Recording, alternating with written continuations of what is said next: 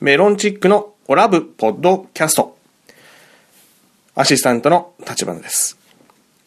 今回から2回に分けて、岩村明則さんの引退記者会見の模様をお届けしたいと思います。それではまず前半部分をお届けしたいと思います。それではどうぞ。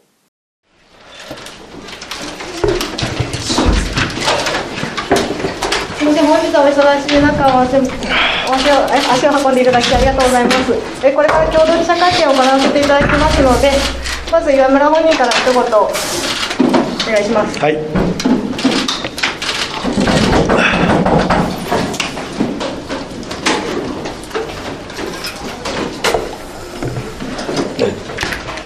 えーどうも今日はありがとうございます。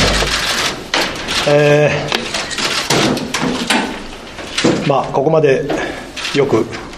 やれたなと。えーまあ会見の時にねあのいろんな話をさせていただいたのでこれ以上特にっていう気持ちはあるんですけどもまあ怪我もしながら、えーよくその怪我とも向き合いながら、えーこの21年間まあ突っ走れたかなという分もちろん、えー決して満足をしてるわけはありません。ただここまで一生懸命やったのであればというところでもう悔いはないのかなというところですうん実際にですね、えー現役バリバリで活躍されている、えー先輩方自分よりも年上の方また同い年まだいます。そんな中で自分がユニフォームを脱ぐというのは非常に悔しい気持ちはありますけどもでももともとプロ野球の世界に入った時に自分は掛布さんにすごく憧れて左バッターになったぐらいです。掛布さんというイメージ30前半で引退をされたその代わり活躍された時のインパクトというのは野球少年だった僕を魅了してくれました。追いつけ追い越せでやってきた部分。掛さんを超えたつもりは一切ないんですけれどもやはり憧れた掛布さんが短命であれば自分もいいのかなという気持ちはプロに入ってからもありました。その代わり太い人生にしたいなと。っていう目標の中でやはり野球をやっていろんな先輩方の話を聞けば現役は最高だぞと。引退してからじゃ何もできないぞと。いう言葉をいろんな先輩方に教えていただき、えー現役生活にこだわる意味が分かってきました、まあ、そんな中でね、えーいろんな言葉をかけてくれたところに自分の先輩には池山隆弘という大先輩がいます、えー池山さんが一番そういうことを教えてくれた。自分も引退試合で池山さんの引退試合に出た時にこうなりたいなっていうどこか憧れまた目標にしていた部分がありました。同じポジションライバルという部分で池山さんの立ち振る舞いから何かいろんなことをこう見てきましたけれども、まあ、やはり改めて思うのがすごい方だなというところで自分の中ではあります。なので自分がどこにアメリカに行こうか何しようか池山さんに勝つことはできない。だけど池山さんのように多くのファンに、掛布さんのように多くのファンにこう気持ちをまた魅了するということは僕にも少しはできるんじゃないかなと、えーいろんなことを経験した以上これからもねこれを今後の野球界の後輩たちに伝えていきたい。そういうふうに思います。自分の師匠でもあります。中西太さん、えー今日もわざわざご足労願いました、えー来ていただき練習も見ていただきました。福島ホープスのチームスローガンにもなっています。何クソ魂という言葉。何クソという言葉。これが中西太さんからいただいた言葉です。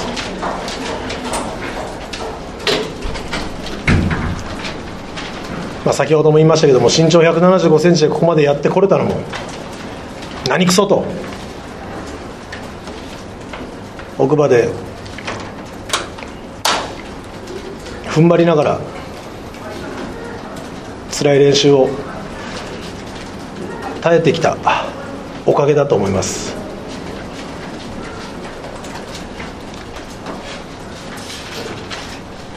自分は本当に幸せな男だと思います。多くの方々の下で野球をさせてもらい多くのチームメートと野球ができまた多くの今は指導者という立場で選手たちがいます。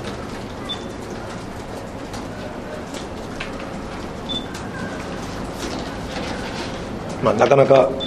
もうかける言葉はとにかくもう感謝と。いう言葉の以外何も見つからない。ですが自分からもやはり実際に自分の言葉を使って本当にいろんな方々にみんなにありがとうという気持ちを伝えていきたいと思います。決して一人ではここまで来れなかったところをいろんな方々に支えていただいて今日を迎えることができました。実際に今日もこれだけの方々に、来ていただいて本当に福島ホープスはのことを今度目を変えてほしいなという気持ちになりました。ただ第二の岩村明則をこれからは育てていきたいなというふうに思ってます。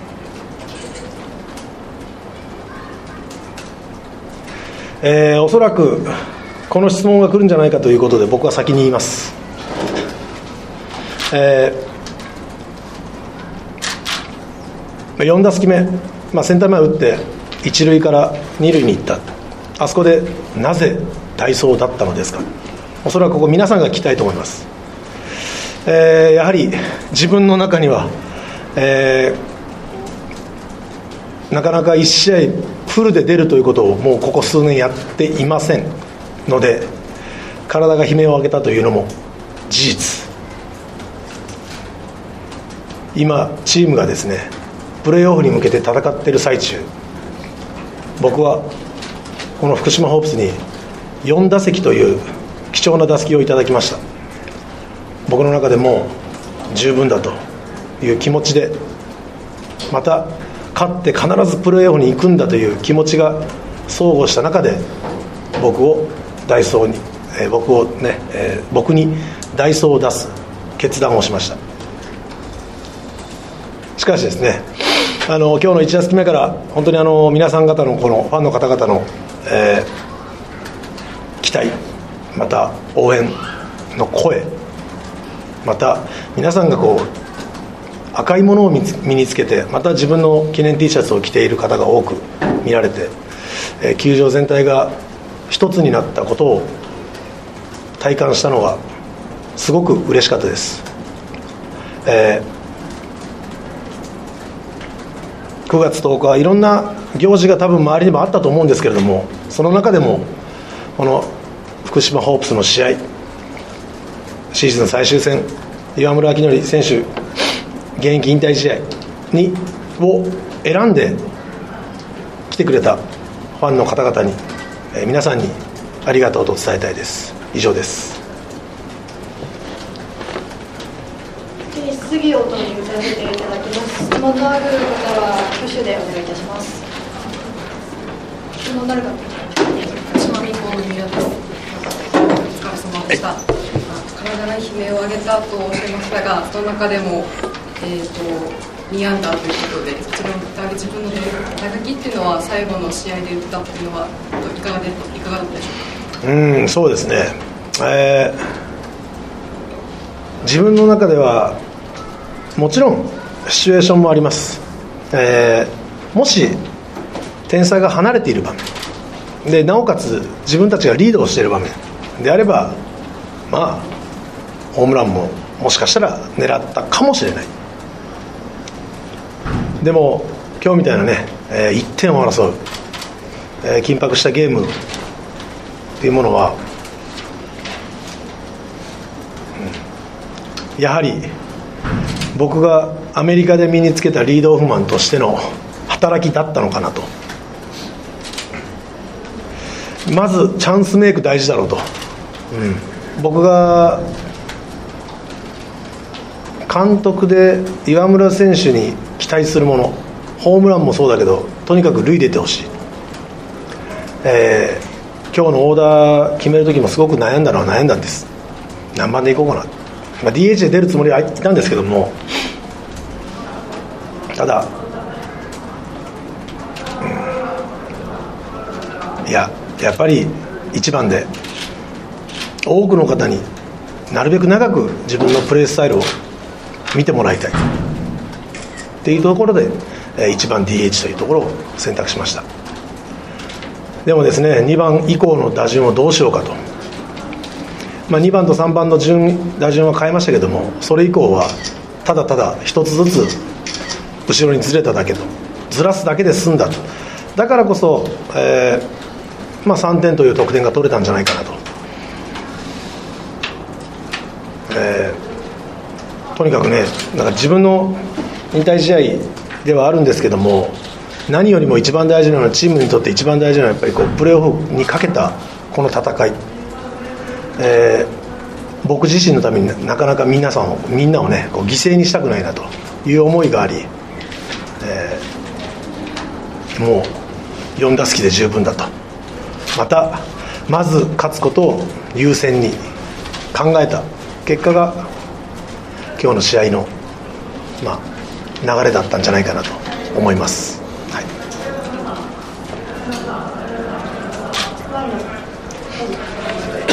愛媛新聞の松本と申します。はい、はい、ありがとうございます。長い現役生活の中で、やはり今、愛媛での少年時代が原点にあるとは思うんですが、今、改めて自身の野球人生の中で、愛媛での時間はどのような時間だったでしょうか？あの自分にはね、あのやはり上皇監督と過ごした3年間、プラスアルファですよね。えー、上皇監督が亡くなるまでの間、えー、必ずオフシーズン、えー、シーズン中も含めて連絡を取っていたりですねいろんなアドバイスをいただきました、えー、上皇監督に出会ってなければまずプロには入れてないと思いますし愛媛での野球それをですねヤクルトスワローズに入った時に愛媛の野球を PR したいなっていう思いでやってきました。まあ、それはメジャーに行ってもその気持ちは引き続き持ちました。逆にアメリカに行った方が、まあ、愛媛の宇和島弁がよくしゃべるようになったなというところで心も少しこう田舎に戻った部分があったんですけれども、まあ、それぐらい僕は田舎大好きですから、えーまあ、なんとなくこう、ね、福島県も似てる部分がすごく僕は感じててですね、えーまあ、だからこそ野球というね共通のものがある中でもこの福島で野球をやるやりがいというものも今感じています。ただこの、まあ、愛媛にももちろん、えー、独立リーグのチームもありますし、まあ、いろんなこともあると思うんですけれども今は福島ホープスに、えー、求められている部分また福島県民からこう頼まれている部分っていうのはすごく僕は尊重したいなと思います、えー引き続きですね愛媛の地元の子どもたちにはですね野球教室等、えー、自分のできること引き続き行っていきたいと思います。今の中で愛媛の野球ってどんな野球？愛媛の野球そうですね、えー、野球王国愛媛と言われた、えー、その愛媛の野球がですね、まあ、僕はこんなことも知らないのかと言われないようにやっぱり子供の頃から、えー小学生中学生といろんな監督さんにこう教えてもらったことまたコーチに教えてもらったことそれは決してプロの世界に入っても僕それ知りませんという言葉を使わなくて済んだなというところです。本当にあの細かくいろんなことを教えてくれた、えーもちろん福島はねあの雪が降ったりしますので年中野球ができない環境ではあるんですけども愛媛の場合は、ね、年中野球ができる環境の下で、えー野球に対して向き合ってるその姿勢というものはねあのいろんな他府県に行ってもこれは PR したいなと。その部分が僕は愛媛の野球なんじゃないかなと思ってます。最後にあの愛媛県民の方々にえー本当にあの長い間、えー選手岩村をですね、えー応援していただきまして本当にありがとうございます、えー地元ということで非常に、えーいい時はいいんですけども成績が悪い時もすごく温かく迎え入れてくれた本当に、えー愛媛県民皆さんがおかえりまた来年頑張れよ頼むよっていう言葉というのはすごく嬉しかったです。なので今度はですねそう言ってもらえるような選手を育てていきたいなと思います。この他ご質問がある方。で NHK の田中と言いますお疲れ様でしたあの今日4打席、えーで2本ヒットを打って代走がされてどうでしょうこうああもうこれで真剣勝負の打席に立つことはないんだなっていうようなそのあたりのこう考えというのは今はいかがですか？そうですね。あのまあ、1打席目はねまっすぐ系統だったんですけど2打席目以降変化球を投げてくれたので僕すごく嬉しくてですね、えー、2打あの3打席目のレフト前を打った時なんかっていうのはまあ初球ど真ん中のまっすぐ見逃してあやっちゃったなと思ったんですけども、まあ、2球目チェンジアップ来てファールにして逆にそこでちょっとスイッチが入ったというか、えーまあ日頃から選手たちにはねあのとにかくアプローチの仕方を変えていきなさい。やっぱりノーストライクからは違うだろうしツーストライク以降であればやっぱりピッチャーとして対峙しながらしてる部分っていうのは変わってくるだろうということを自分が言ってるのでその自分が今度言ってることをやらないとその言葉に重みがなくなってしまうのでいやここだと思った部分も正直あってですね、えー、ツーストライク2球でツーストライク追い込まれたんですけどもいやなんとかあのチャンスメイクしたいなっていうところチャンスメイクというかチャンス広げたいなというところ、えーまあ2打席目はゲッツー打ってますしね。監督からしたら何やってんだお前って言われるところをいや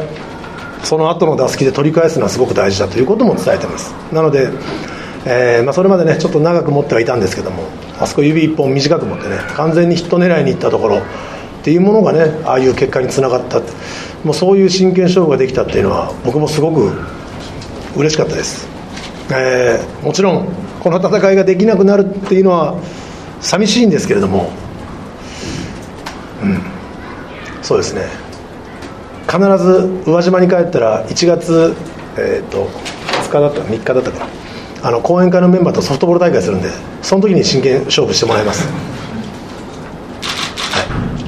どうでしょうそのほっとしたというかもう未練はない。そのあたりはどうなんでしょうかそうですね。あのまあこの独立リーグ福島ホープスに来た時から自分の中ではもうどこかでっていうところでけじめをつけなきゃいけないと覚悟をしていましたし、まあ、それが、まあ、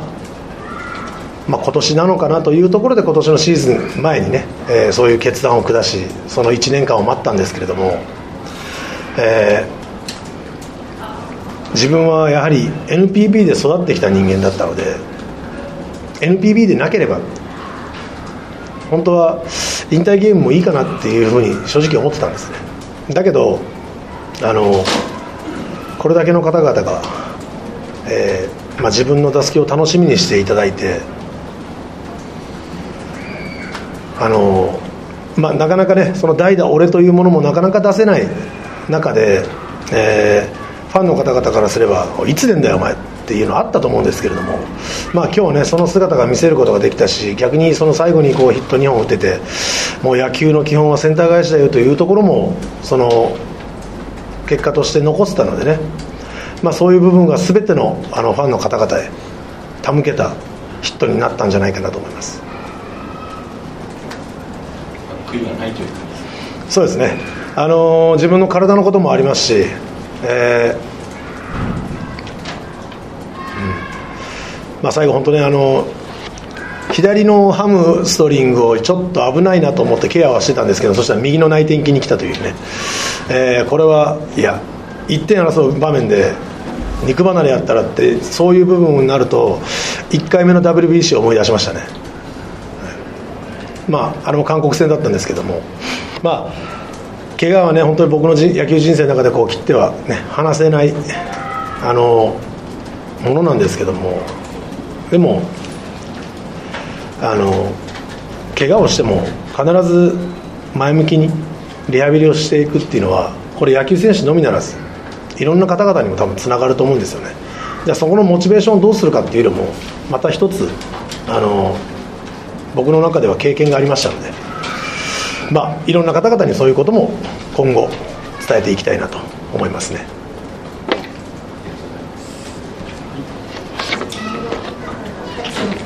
福島テレビの古川です21年間お疲れ様でした福島にいらっしゃって、まあ、あの選手というよりは監督としてあのご活躍